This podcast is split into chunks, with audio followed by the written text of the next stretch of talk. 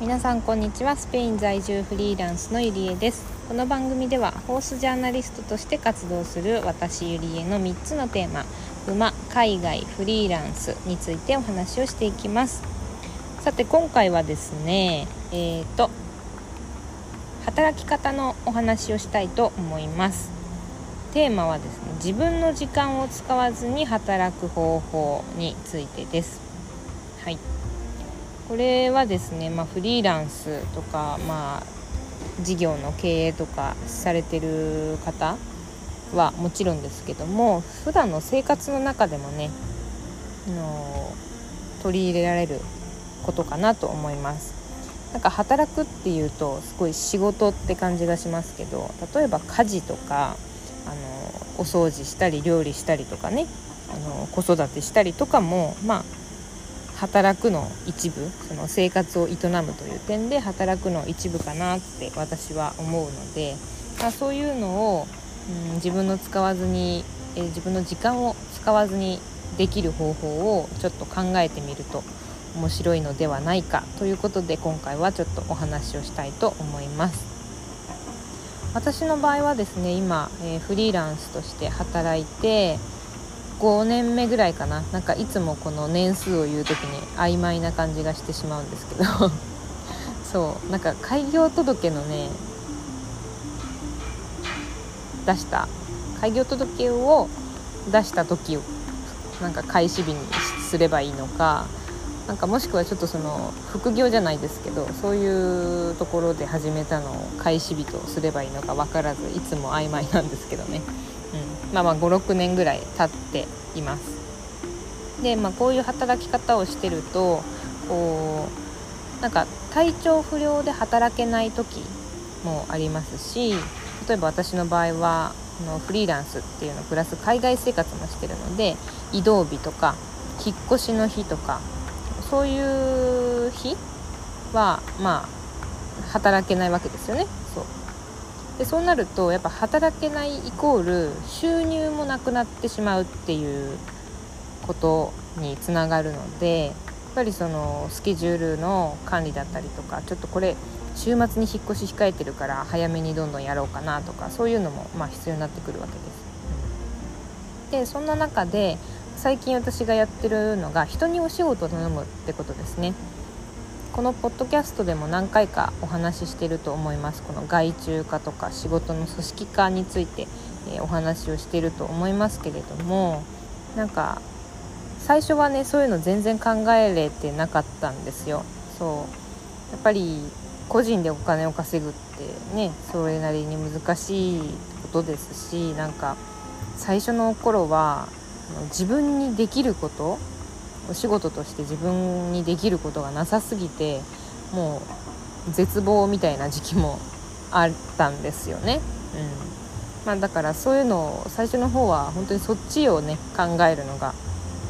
必死だったっていうところがあるんですけど、最近ねそのやっと、まあ、やり方に慣れてというか、うん、こう全体を見れるようになったっていうところもあって、その誰かに頼む、お金をかけ、お金がかかるけど誰かにお仕事を頼むことによって、私が引っ越しをしてても飛行機の上にあの、まあ、フライトしてても仕事が回るような、えー、と仕組みとかを、まあ、最近になってやっとねあのできるようになったんですよね。でこれも多分あの別にフリーランスとかに限らずあの適用できる部分はたくさんあって、例えば会社員の方で普通にお仕事をしてるって方であれば、うん、何かねその便利なものを買って、えー、自分の生活とかを効率化するっていうのとかもそうですし、うん、例えば人間絶対食べなきゃいけないですよね。そうっていう時にそのなんかめっちゃね便利な家電を使ってね、料理時間をこう削ってその家電に料理をしてもらうとか、うん、そうすることで自分の料理時間は減って、自分がやりたいことができる時間が増えるわけじゃないですか、うん、とか、あの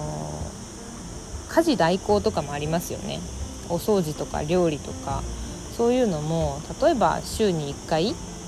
なんか にさんじかんだけ家事代行を頼むっていうことによって自分が掃除しなくていいってなったらそれはそれで結構気が楽になる人とかもいると思うんですよね。お掃除ってなんだかんだめんどくさいじゃないですかやっぱり、うん、あの私はね最近スペインでゴキブリが出るのであのそれがすごい嫌で頻繁なあの掃除は割と頻繁になっている方なんですけど、うん、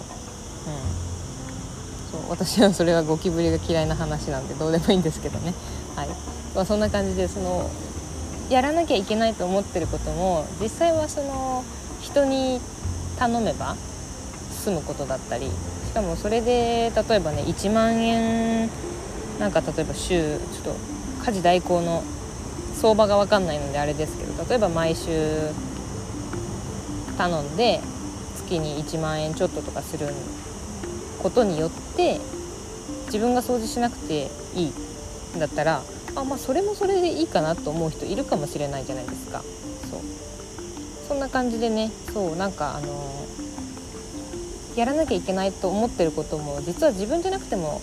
できることってきっとあると思うのでそれによって自分の趣味の時間をたくさん取るとか勉強の時間をしっかり取るとかそういう考え方がフリーランス以外の人にもあのとてもいいんじゃないかなと思って今回はそんなお話をしました。結構ねなんかお金が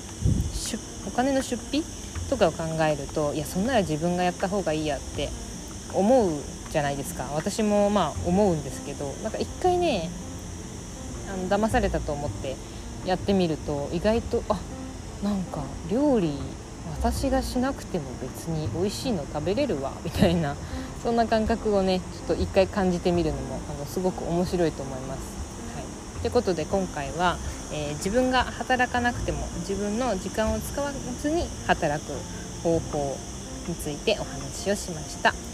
今回はこんな感じで終わりたいと思います。それでは。